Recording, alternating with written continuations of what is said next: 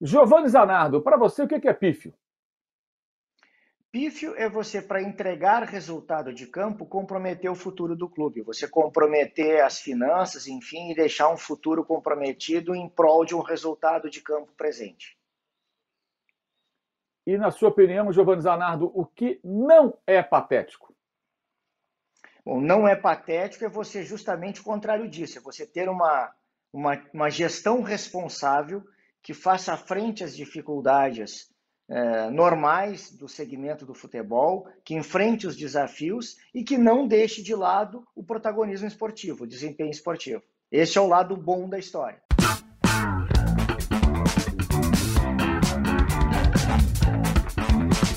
Patrocínio Amstel.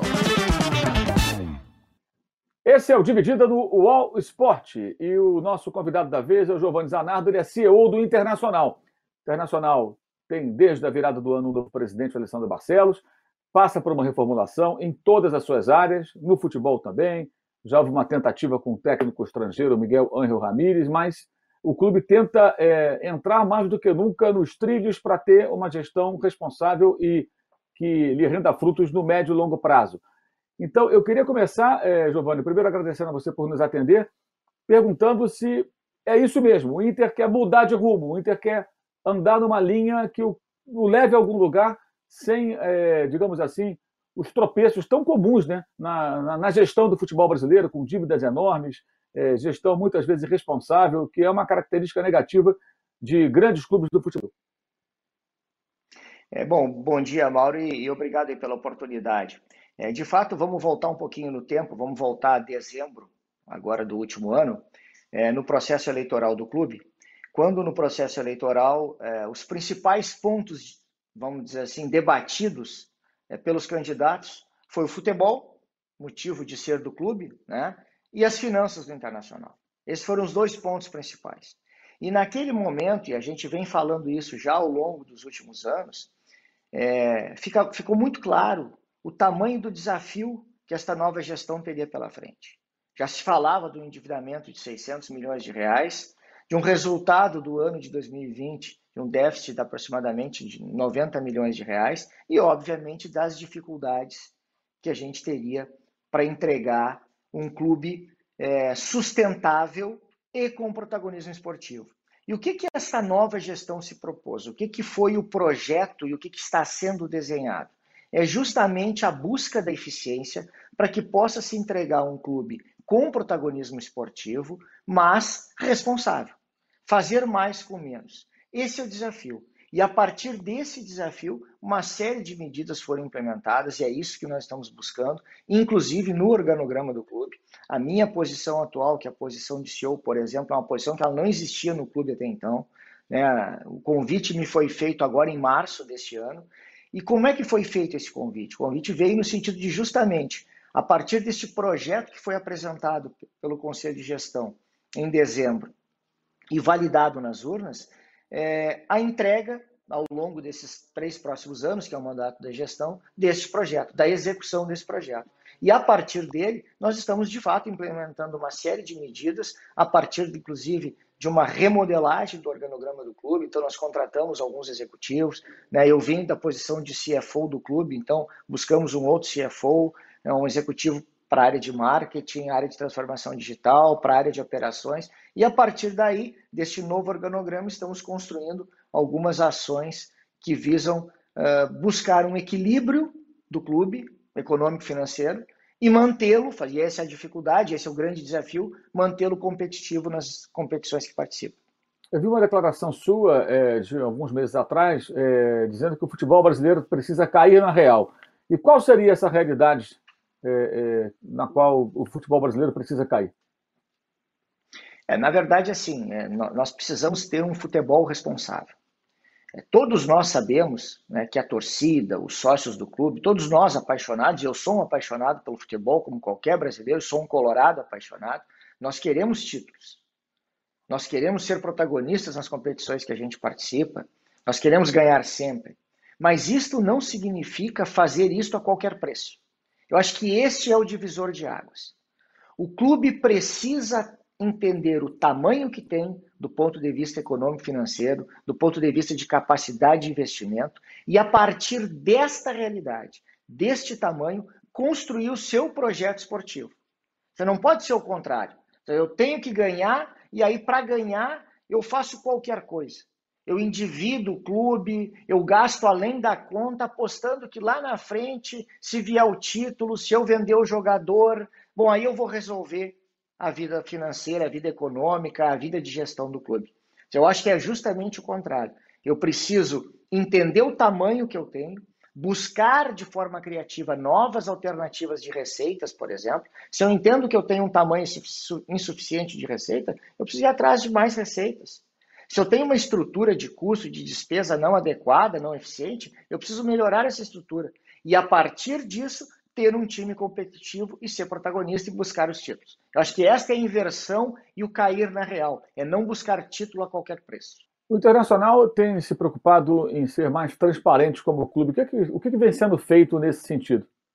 Bem, nós temos assim algumas iniciativas. Primeiro, nós temos o portal de transparência no clube, onde nós regularmente é, divulgamos as nossas demonstrações financeiras, né, não só as demonstrações anuais, né, todas elas auditadas por uma companhia de ponta, enfim, no caso uma Big Five. É, mas assim, durante ao longo do ano e dos trimestres, nós é, trabalhamos com, com a divulgação dessas informações. Além disso, é, é falado é, sempre que, que por jornalistas, questionado por jornalistas, pela imprensa, enfim, pelos diversos veículos de comunicação, é, dúvidas acerca das finanças do internacional, dúvidas acerca da situação econômica, das questões do clube, das mais variadas áreas do futebol, a orientação para todos os executivos é de informações transparentes e claras, porque nós estamos, através da imprensa, através da mídia, também falando com a nossa torcida, com os nossos sócios. Claro que isso resguardando aquelas questões de confidencialidade de contrato, de sigilos de negócio, normais em qualquer segmento, não diferente no futebol. O segundo relatório do Itaú BBA do ano passado, né, com os balanços de 2020 servindo de base para análise, a dívida do Inter é de 1,8 vezes o valor que o clube arrecadou em 2020. É, em 2019, ela era 1,1 né, do faturamento colorado, ou seja, ela cresceu é, no ano que passou. O que, que mudou de lá para cá? O que, que se projeta nessa busca pelo equilíbrio dívida-capacidade de arrecadação? Que, aliás, é uma confusão que muito se faz, né? É, as pessoas muitas vezes falam, ah, o time tal deve mais, deve menos. Eu entendo que o mais importante é a relação dívida e a capacidade de endividamento, porque alguns clubes menores que o Inter podem ter uma dívida menor, mas podem estar numa situação piores porque eles arrecadam menos que o Inter. O Inter tem a sua capacidade de endividamento, evidentemente. Então, como é que está a busca por esse equilíbrio que é, que é tão raro né, no futebol brasileiro? A maioria dos clubes da Série A é, é, trabalha com, com dívidas que passam até algumas vezes aquilo que arrecadam por ano, que é uma coisa, na minha opinião, absolutamente maluca, né? Bom, vamos, vamos te responder de duas formas. Primeiro, é, é por que, aumentou essa relação, esse número de vezes. A gente teve dois efeitos.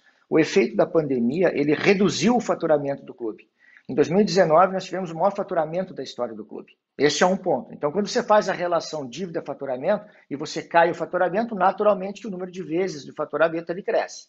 Além disso, por conta dos resultados negativos, financeiros do ano de 2020, um déficit de na ordem de 90 milhões, você precisou elevar também o endividamento, atingindo no final do ano um endividamento da ordem de 600 milhões. Ora, se você cresce o seu endividamento, você precisa endividar mais o clube por conta dos resultados que você tá, está tendo. E de outro lado, você tem uma perda de faturamento, esta relação, número de vezes do faturamento, ela obviamente ela aumenta. Então, esse é o resultado do aumento, por isso que ele aconteceu. O que, que nós estamos fazendo? Buscando eficiência. Como é que se busca eficiência? Nós temos eh, dois grandes objetivos. De um lado, receita. Nós precisamos buscar alternativa. O clube vem trabalhando nessa, embora com as dificuldades de pandemia, com as situações difíceis que a gente tem de mercado, a gente tem buscado alternativas para melhorar o faturamento do clube. E aí, nesse, num grande projeto de gestão, de buscar até o final de 2023 200 mil sócios.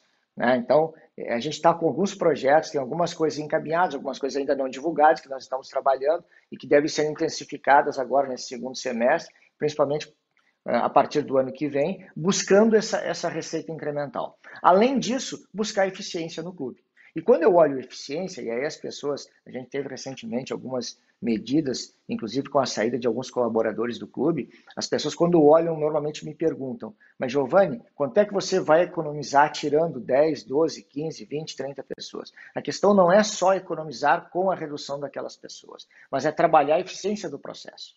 É, é, é, buscar eficiência operacional, é fazer mais com menos, é olhar para a estrutura de custo e despesa que nós temos no clube e entender que o mundo mudou e que a gente vem evoluindo em várias áreas. Então, nós precisamos olhar os nossos sistemas, por exemplo, de informação, nós precisamos olhar a ciência de dados, nós precisamos olhar os, os próprios processos internos, se eles não podem ser de forma mais ágeis, né, ou mais objetivos, de forma mais simplificada, isso tudo significa e se traduz numa estrutura menor.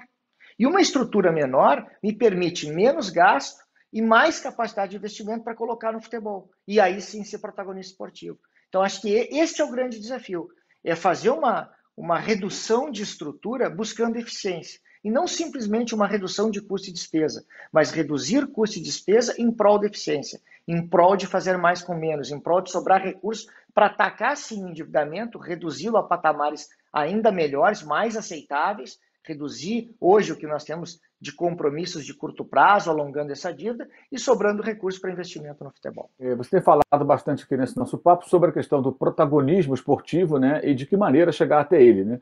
É, existem vários exemplos negativos do nosso futebol. Não por acaso, é, alguns clubes campeões brasileiros estão na Série B. É, três deles aí do, do Rio, de, São, de Belo Horizonte, no caso, times grandes que, que, que têm muita história, Botafogo, Vasco da Gama, Cruzeiro.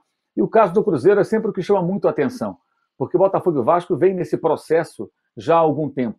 O Cruzeiro foi tudo muito rápido. Na verdade, é, é, não, não, tão rápido, mas aparentemente rápido, porque em 2018 o Cruzeiro ganhava o bicampeonato da Copa do Brasil, havia ganho dois títulos brasileiros em 13 e 14, frequentando Copa Libertadores, fez uma final em 2009, ou seja, o Cruzeiro ficou durante boa parte desses últimos anos sempre ali figurando entre os principais times do futebol do Brasil e até da América do Sul em alguns momentos.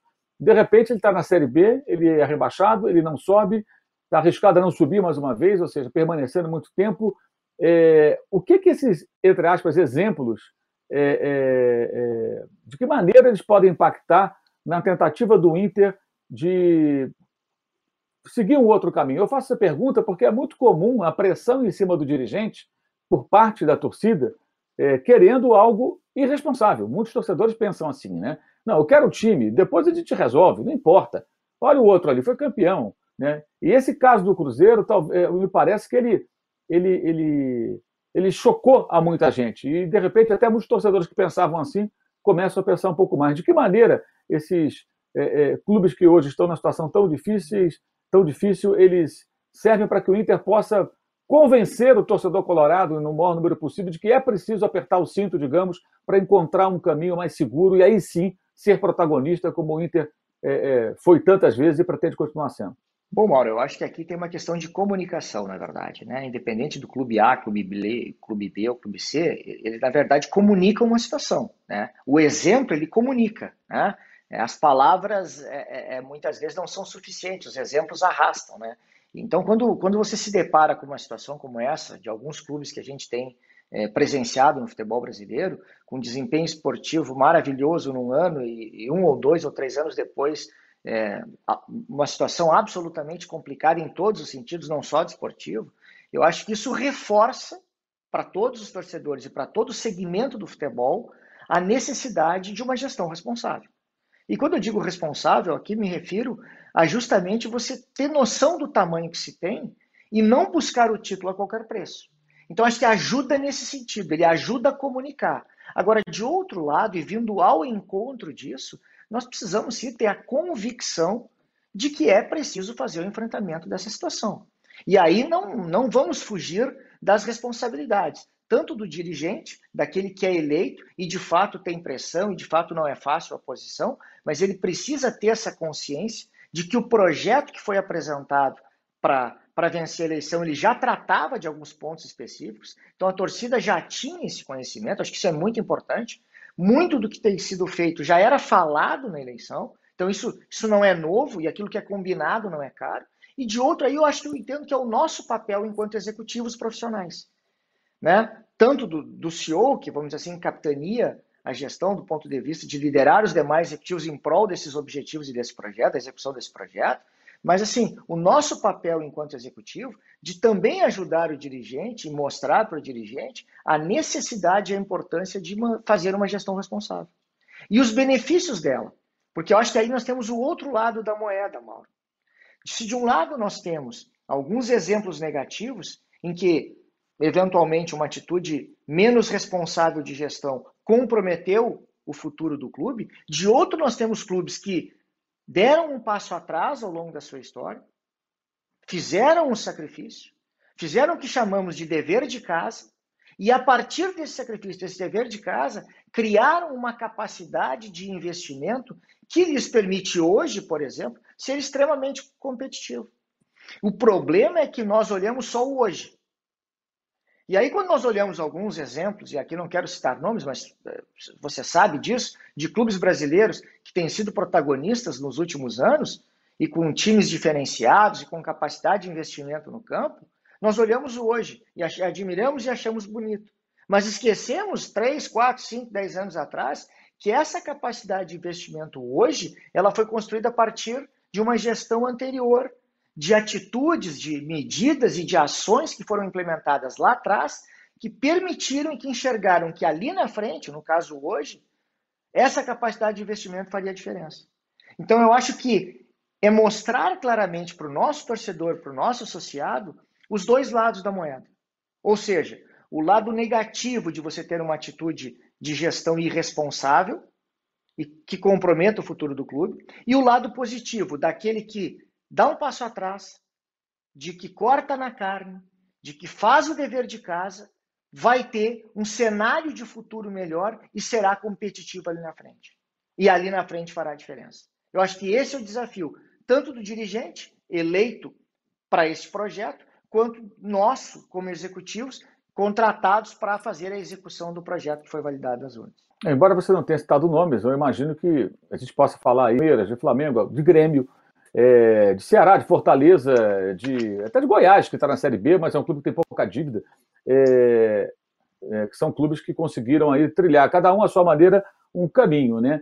É, é, o Internacional está desenhando o seu próprio formato, porque cada um desses clubes que conseguiram algum equilíbrio é, financeiro, estabilidade para fazer investimentos maiores nos seus elencos, sem depender, aí tem outra questão, é, alguns outros clubes dependem do aporte de um mecenas, alguém que está colocando dinheiro, mas a dívida está crescendo. É o caso do Atlético Mineiro, que tem hoje um time fortíssimo, mas uma dívida crescente que já chegou no balanço do ano passado a mais de 1 bilhão e 200. É, me parece que o caminho do Inter é, é outro caminho.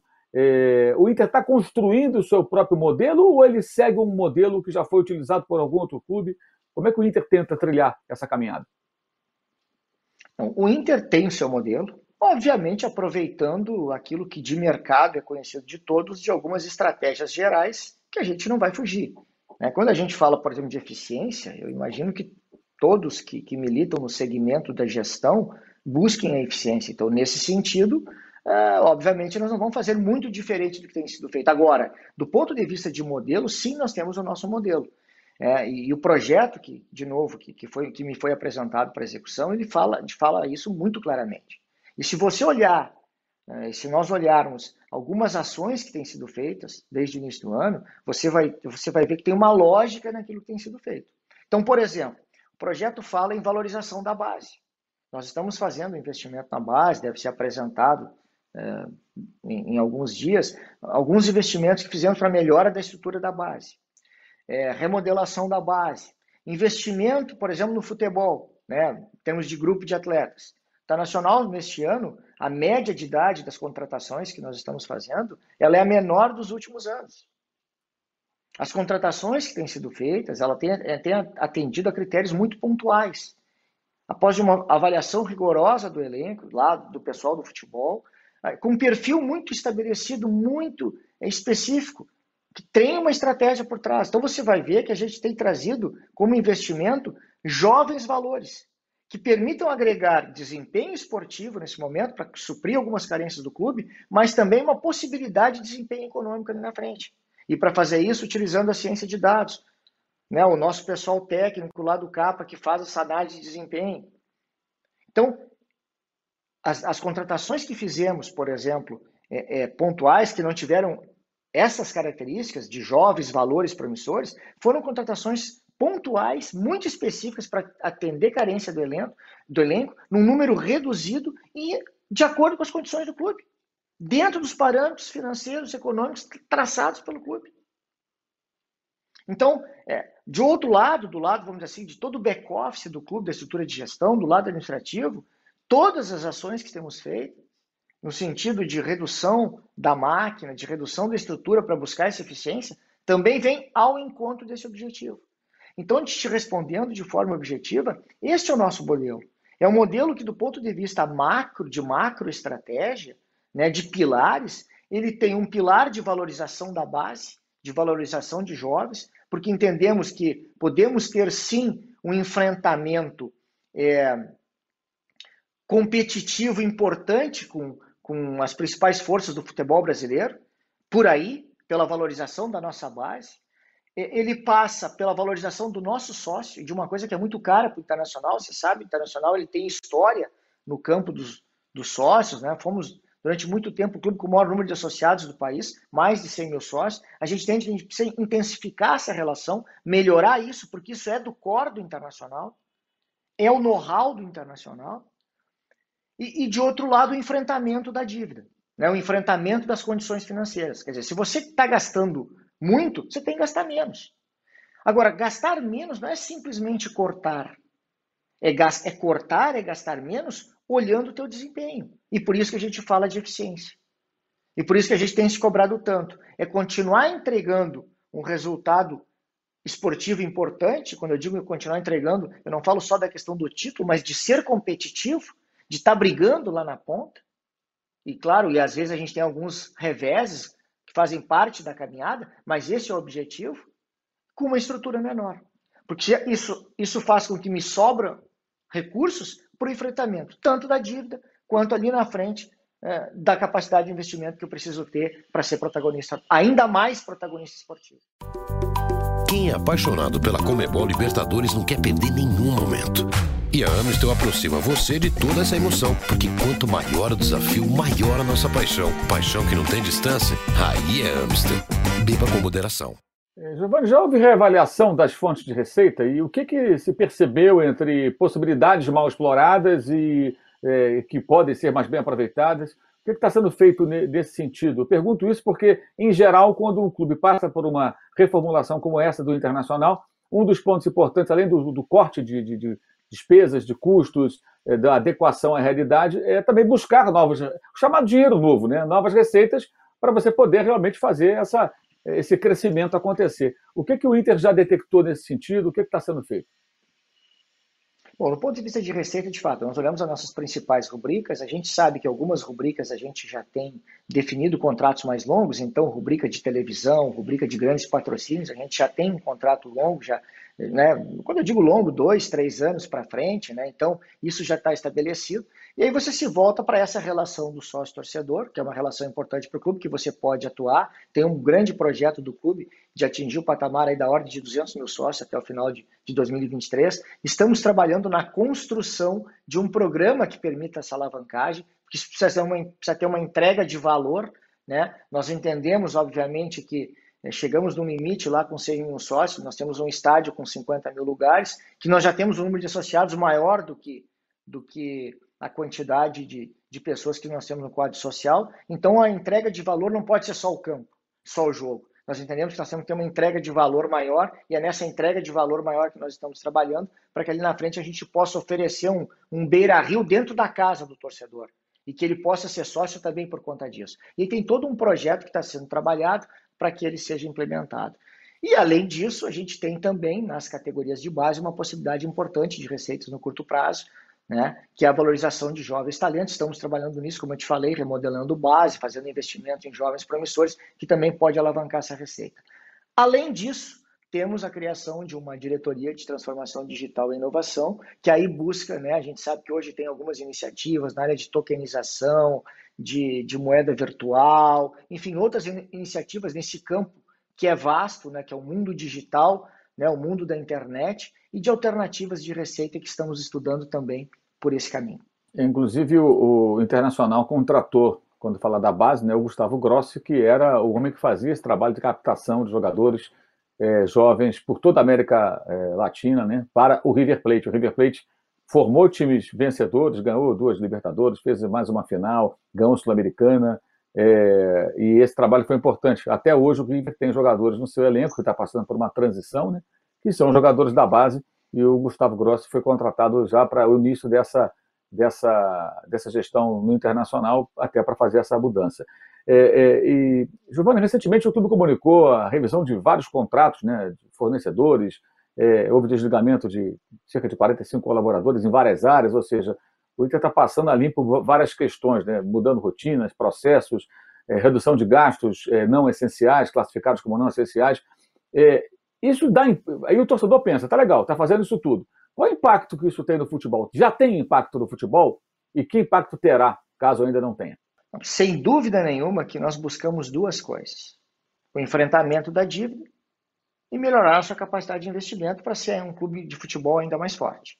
Então, sem dúvida que isso tem sim impacto no futebol. Só que muitas vezes o impacto ele não é imediato, né? ele é construído. Então, só para você ter uma ideia em termos de valores, essas, esse conjunto de medidas que estamos fazendo, e não especificamente a saída de 10, 12, 15, 20, 40 colaboradores, mas o conjunto, a revisão de contratos, a revisão de processos, revisão de sistemas, a saída dos colaboradores, todo esse conjunto de medidas, eles projetam uma economia para este ano ainda da ordem de 18 milhões de reais.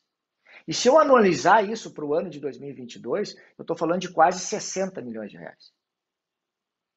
Então nós estamos falando de muito dinheiro. E qual que é o objetivo disso? Obviamente que é esses dois enfrentamentos que eu preciso fazer. Primeiro, o enfrentamento da dívida. Eu preciso trazer a dívida para um outro patamar, um patamar menor, porque aí eu tenho um outro efeito, que é o serviço da dívida que vai ser menor. E eu, de novo, irrigo o meu caixa. Então, eu irrigo o meu caixa com esses recursos de toda essa revisão que estamos fazendo, com essa redução da estrutura de modo geral, com a melhoria de processo, trazendo mais eficiência para o clube eu irrigo o caixa desta forma. Isso me permite reduzir dívida, o que vai fazer com que eu também tenha uma, serviços financeiros menores, irrigando o caixa também. E aí, obviamente, que uma outra estrutura melhorada de caixa me permite uma capacidade de investimento melhor, que paulatinamente vai sendo implementada.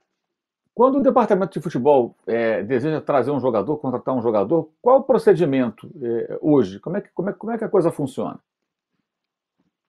Bom, primeiro houve todo o pessoal técnico, aí vamos dizer assim, tem, tem todo um, né, uma, uma, validação técnica do processo lá no departamento de futebol, né, é, onde né, o jogador é validado tecnicamente, aí treinador, enfim, toda a parte técnica, né, aí tem toda uma validação técnica. E essa validação técnica tem que obedecer uma, uma lógica financeira e econômica, que é acertada conosco, né?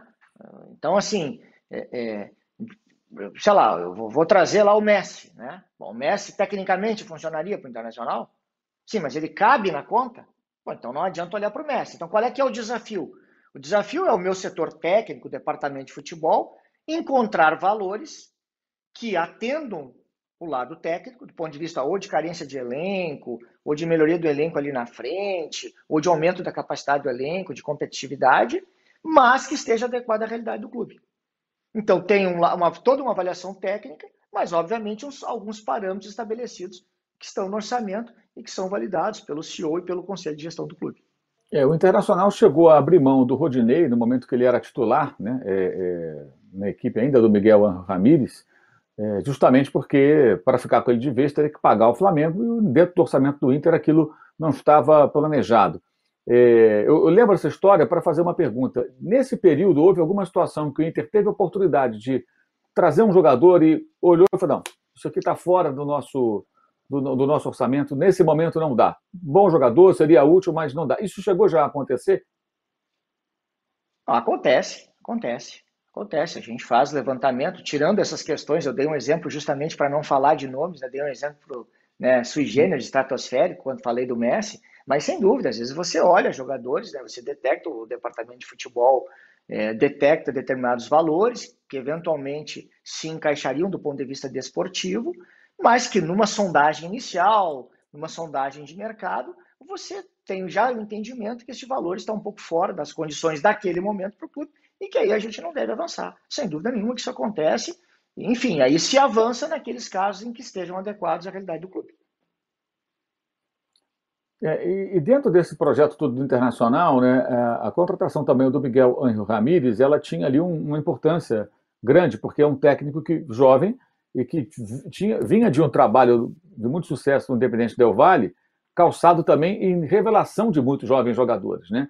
Mas é, é, então a ideia, me parece, era formar um time com uma outra proposta de jogo, diferente daquela que vinha sendo adotada, que é um técnico de uma outra escola, mas também é, começar a fazer com que a base é, é produza atletas para o time profissional, atletas esses que, bem-sucedidos, poderiam significar, claro, poderão, é, receitas futuras, como você já falou. A demissão do Miguel Ramírez, ela teve que impacto dentro de toda essa ideia de reformulação do clube? Eu pergunto isso porque, obviamente, a parte financeira é, é, é, a gestão, ela depende muito do futebol. Né? O futebol é o grande alavancador de receitas dos clubes brasileiros, é óbvio, né? Você tem sócio torcedor, tem direito de televisão, mas tudo passa pelo futebol, né? Até a motivação, muitas vezes, para o torcedor se associar é o desempenho esportivo do time, seja para ajudar o time a reagir ou empolgado com uma boa fase. É, então, eu queria entender, a demissão do Ramires, ela, ela, que impacto ela teve? Como é que vocês é, é, reavaliaram a situação para seguir no mesmo rumo, perdendo uma peça ali que seria, creio eu, relevante dentro de todo esse contexto? Bom, te respondendo objetivamente, assim, primeiro, é, sim, a contratação do Miguel veio em linha com o projeto como um todo. Você mesmo referiu aqui, tinha uma lógica né, de aproveitamento de jovens talentos, um treinador jovem, novo, enfim. Segundo, é, obviamente que não são é, um, dois ou três fatores que determinam o sucesso numa contratação ou de um jogador, ou de um treinador, ou até de um profissional como um todo. Né? A gente tem um conjunto de coisas, né? cultura, tem um conjunto de coisas que vão fazer com que você tenha um sucesso maior ou menor. Então, assim, o projeto estava em linha, é, veio com este propósito. É, infelizmente, não foi possível a sequência, a gente, né, num dado momento, é, as partes entenderam que, que os resultados não estavam a contento, e aí isso é um conjunto de fatores. A gente precisou corrigir rota, isso também faz parte do processo. Temos o um entendimento de que é, é, não vamos acertar sempre, a gente tem que mitigar os, o, o, risco, tem que diminuir a quantidade de erros, mas a gente corre risco quando a gente toma uma decisão de contratação. Isso vale para o jogador, isso vale para um treinador, isso vale para um profissional qualquer. E o que a gente fez foi essa correção de rota né, no projeto, mas se manteve a lógica que se tinha. Então, se você me disser, claro, eu gostaria de ter acertado lá atrás, que tivesse dado certo e que as coisas não tivessem mudado, bom, mas isso não foi possível. Então a gente corrige a rota, a gente arruma, realinha, mantém a lógica, mantém o processo e vida que segue, e vamos em frente. O importante é que tem um projeto, a gente tem que seguir naquilo que, que é a nossa convicção. Os pilares do projeto precisam estar é, bem alicerçados e, e serem trabalhados nesse sentido. Acho que é isso que nós precisamos acreditar. Os CPFs que estarão envolvidos do projeto, é claro que a gente busca acertar sempre em todas as áreas, nos executivos, nos jogadores, nos treinadores, em toda a equipe técnica. Faz parte, às vezes, errar.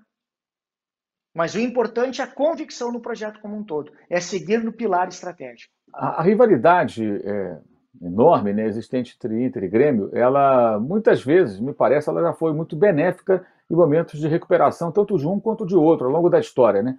Às vezes um está mal, o outro está bem, mas o fato de ver o rival numa situação melhor é, sempre provoca um, um, um esforço maior para, olha, eu não posso ficar atrás, eu tenho que fazer alguma coisa, eu tenho que encostar nos caras. Isso já havia acontecido em vários momentos, tanto de um lado quanto de outro. Supremacia de um, supremacia de um outro, e sempre, daqui a pouco, estão brigando de novo de igual para igual. Dificilmente você tem um período tão longo, né? já aconteceu, de um sobre o outro. É, até quando o Inter foi octacampeão gaúcho, era um momento de uma ampla supremacia, mas, em geral, os dois estão ali sempre, sempre brigando. De que maneira essa rivalidade pode ser bem utilizada é, para o crescimento do clube? Né? Aí cada um, claro, pensando na sua maneira, né? porque é uma rivalidade que, inegavelmente, ela, ela, toda vez que tem um Granal, o Brasil inteiro sabe que tem Granal, sabe que os dois vão se enfrentar é, é, o futebol gaúcho ele, ele, ele, ele, acaba alcançando aí uma repercussão maior do que nos outros enfrentamentos, até com times de outros estados. De que maneira essa rivalidade pode ajudar dentro de todo esse planejamento de recuperação do internacional para ter um grande crescimento e contínuo crescimento? É, vamos lá, eu acho que a rivalidade, eu não vou contra o que a gente sabe que no futebol é a essência, né? De fato, a rivalidade não só local, a rivalidade ela sempre te puxa para cima, né? Quando ela não é negativa, quando ela não é é, é, quando não compromete a tua, as tuas ações de gestão, quando ela não é irresponsável. É no sentido de você querer ser melhor, isso é sempre positivo. E, obviamente, que desta forma, é, também, é, para nós, isso é válido. Né? Eu acho que quando a gente é, busca ser melhor, é, busca atingir um outro patamar, esse é o lado positivo da história. É, o lado, o lado é, vamos dizer assim, de buscar título de forma responsável é que não precisa e não deve ser esquecido. Eu não posso querer chegar no padrão A, B ou C a qualquer custo. Eu acho que este é o ponto. A gente querer ser melhor, a gente buscar resultados maiores é, um, é uma coisa. Agora, você fa fazer isso de forma irresponsável é que pode comprometer. Este ponto é que a gente não pode é, deixar de lado. Então, é, é Acho que esse, esse lado de olhar para o futebol é, como um, um negócio que deve ser perpetuado é que precisa estar na, na, essência de cada um do segmento do futebol, de cada um que participa desse segmento. E aí a rivalidade ela tem que estar dentro desse processo. Ela não pode ser a qualquer preço. Então, te respondendo de forma objetiva, bom, ajuda, ajuda, ajuda a termos parâmetros positivos, a querer mais. Mas mais do que rivalidade, nós temos que ter um propósito de perpetuidade do clube. E de perpetuidade de um clube grande, de um clube competitivo. Não é aquela perpetuidade eu, eu passo a viver, mas aí eu, eu vou perdendo valor, eu vou me tornando menor, eu vou agonizando, se é uma palavra um pouco mais forte aqui que eu vou usar. Na verdade, é uma busca de uma perpetuidade competitiva. Este é o grande desafio. Como é que eu não vou ganhar sempre? Não vou ganhar todos os títulos, eu internacional, não eu, Giovanni, obviamente. Agora, como é que eu faço para ser competitivo sempre? Como é que eu vou estar sempre brigando por títulos? Temos a convicção de que só será possível com uma gestão responsável. E isto não é olhando para fora. E aí é por isso que eu digo que se tem uma importância da rivalidade, tem uma importância. Mas não é olhando para fora que eu vou buscar isso. É olhando para dentro. É olhando como é que eu vou estar no dia de amanhã. Depois de amanhã. Eu continuarei competitivo? Ou os recursos que eu tenho e estou investindo hoje são recursos limitados, escassos, em que me permitirão uma competitividade até o final do ano? Até o final do ano que vem. Que aí eu preciso rever meu projeto. Então, se de um lado te puxa para cima algumas coisas, né, de você olhar o teu segmento, isso não é só no futebol, em todas as empresas, por outro é muito importante que a gente faça um olhar para dentro. E é isso que eu sempre procuro defender internamente no clube. É olhar para dentro e ver o seguinte: como é que eu fico uh, em termos de estrutura para os anos que virão? Eu continuarei sendo competitivo? Bom, então eu estou no caminho. Não, eu estou comprometendo, estou fazendo algo que eu posso comprometer a minha competitividade ali na frente. Bom, então preciso corrigir rota, preciso mudar o caminho, preciso buscar alternativa. Eu acho que este é a dicotomia, o dilema de não olhar só o segmento, olhar para o lado e aí querer buscar um resultado ou enfim, é, e às vezes comprometer algumas condições internas que não são para aquele momento. Então, acho que esse olhar para dentro e olhar para fora precisa ser feito ao mesmo tempo. Em quanto tempo o Internacional acredita que possa chegar aos seus objetivos esportivos com uma administração que o leve ao equilíbrio sonhado? Quanto tempo, quantos anos levaria? Há uma estimativa? Não, a gente imagina que ainda dentro dessa gestão a gente vai melhorar a nossa competitividade. Estamos trabalhando para isso. A gente está no primeiro ano, né, enfim, da, da gestão Alessandro Barcelos, né, e do, e do, seu conselho de gestão, e a gente entende, a gente quer chegar ao final do terceiro ano é, com uma nova realidade, eu falava aqui de sócios, de receita, é, com o enfrentamento dessa dívida, com uma realidade, é, obviamente, melhor também da dívida, e por conseguinte eu terei uma competitividade ainda melhor, maior, quer dizer, eu vou evoluir. Mas assim, eu acho que sempre há um espaço para evolução. Eu terei trocado de patamar, mas por certo terei muito espaço de caminhada ainda para continuar evoluindo nos anos que virão após esses primeiros três anos. Se o clube não fizesse os ajustes que vem fazendo, qual seria o futuro do Internacional no médio a longo prazo? Olha, Mauro, é, eu sempre acho assim, é, quando a gente fala de suposições, às vezes você acaba comprometendo, né, é, algumas, algumas análises, né, porque é, obviamente que a realidade não seria de hoje, seria outra, né.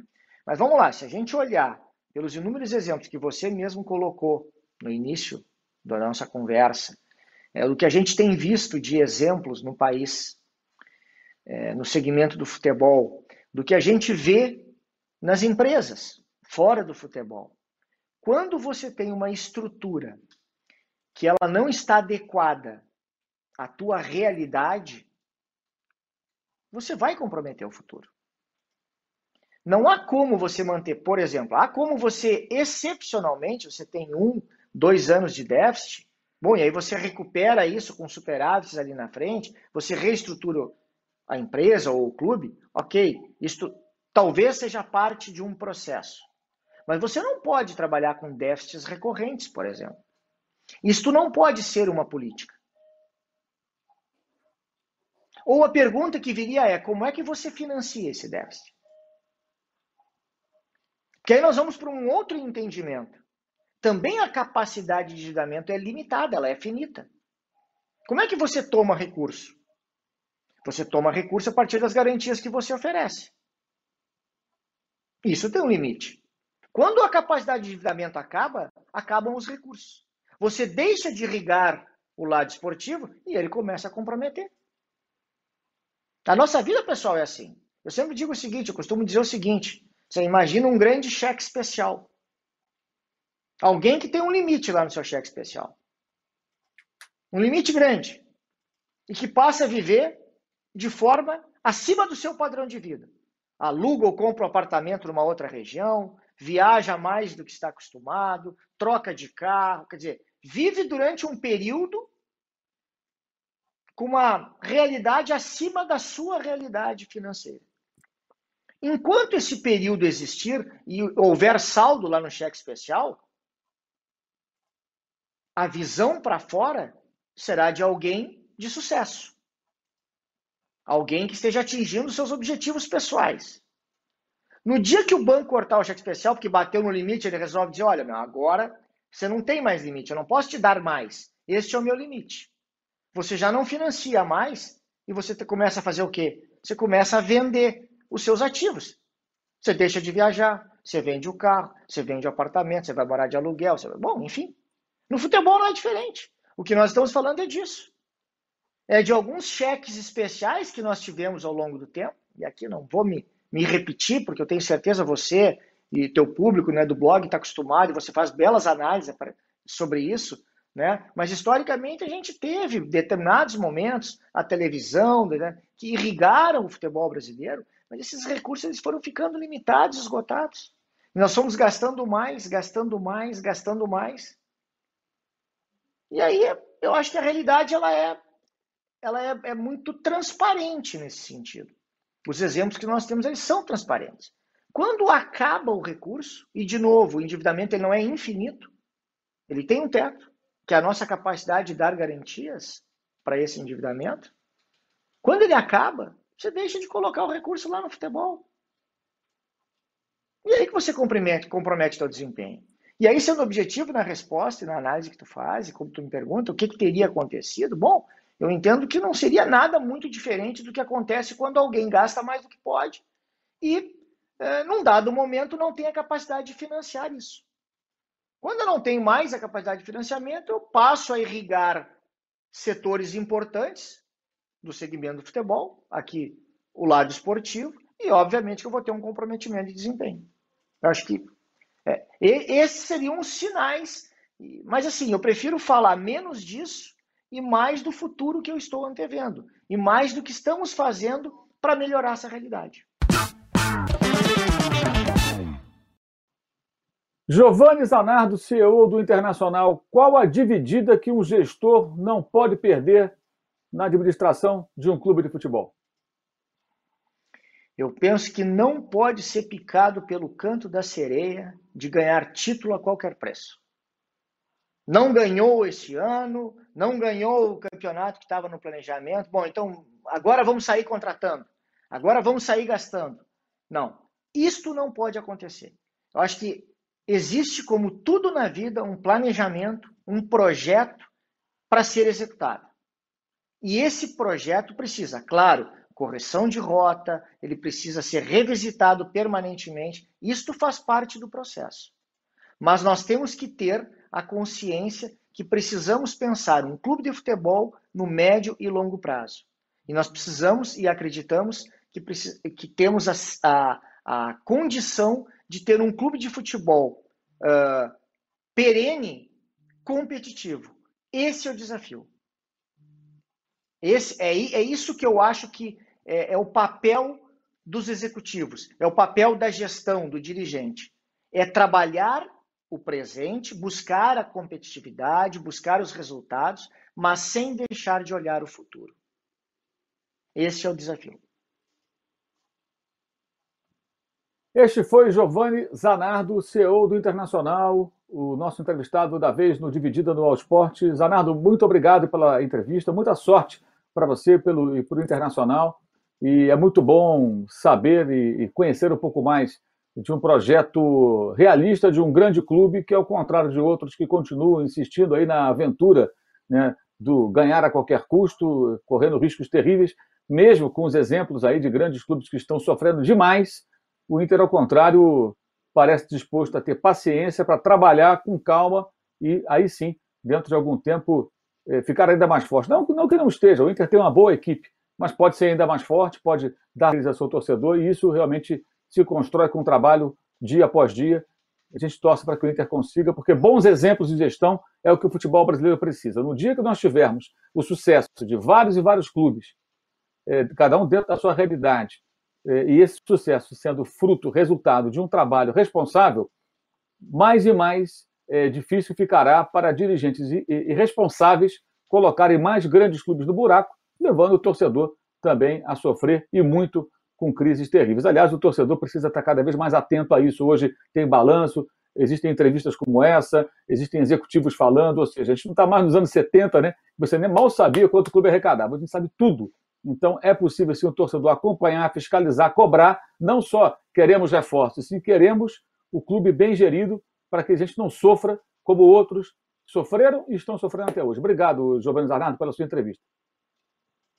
Muito obrigado, Mauro. Foi realmente um, um prazer, uma bela oportunidade de falar para os teus, para o teu público, né? E, e principalmente para os torcedores do Internacional. Também desejo é, é, sucesso aí no teu trabalho e, e, e principalmente acho que o que fica é tomara que tenhamos mais bons exemplos de gestão e quanto mais melhor, que eu tenho certeza que quanto mais exemplos tivermos do lado de cá, né, do compromisso, da responsabilidade de gestão, mais arrastaremos gente e, e pessoas, clubes para o nosso lado. Acho que esse é o nosso desafio e é isso que o futebol brasileiro precisa. Obrigado. Esse foi o Dividida do All Sport com o CEO do Inter, Giovanni Zanardo. Até a próxima. Valeu, saudações.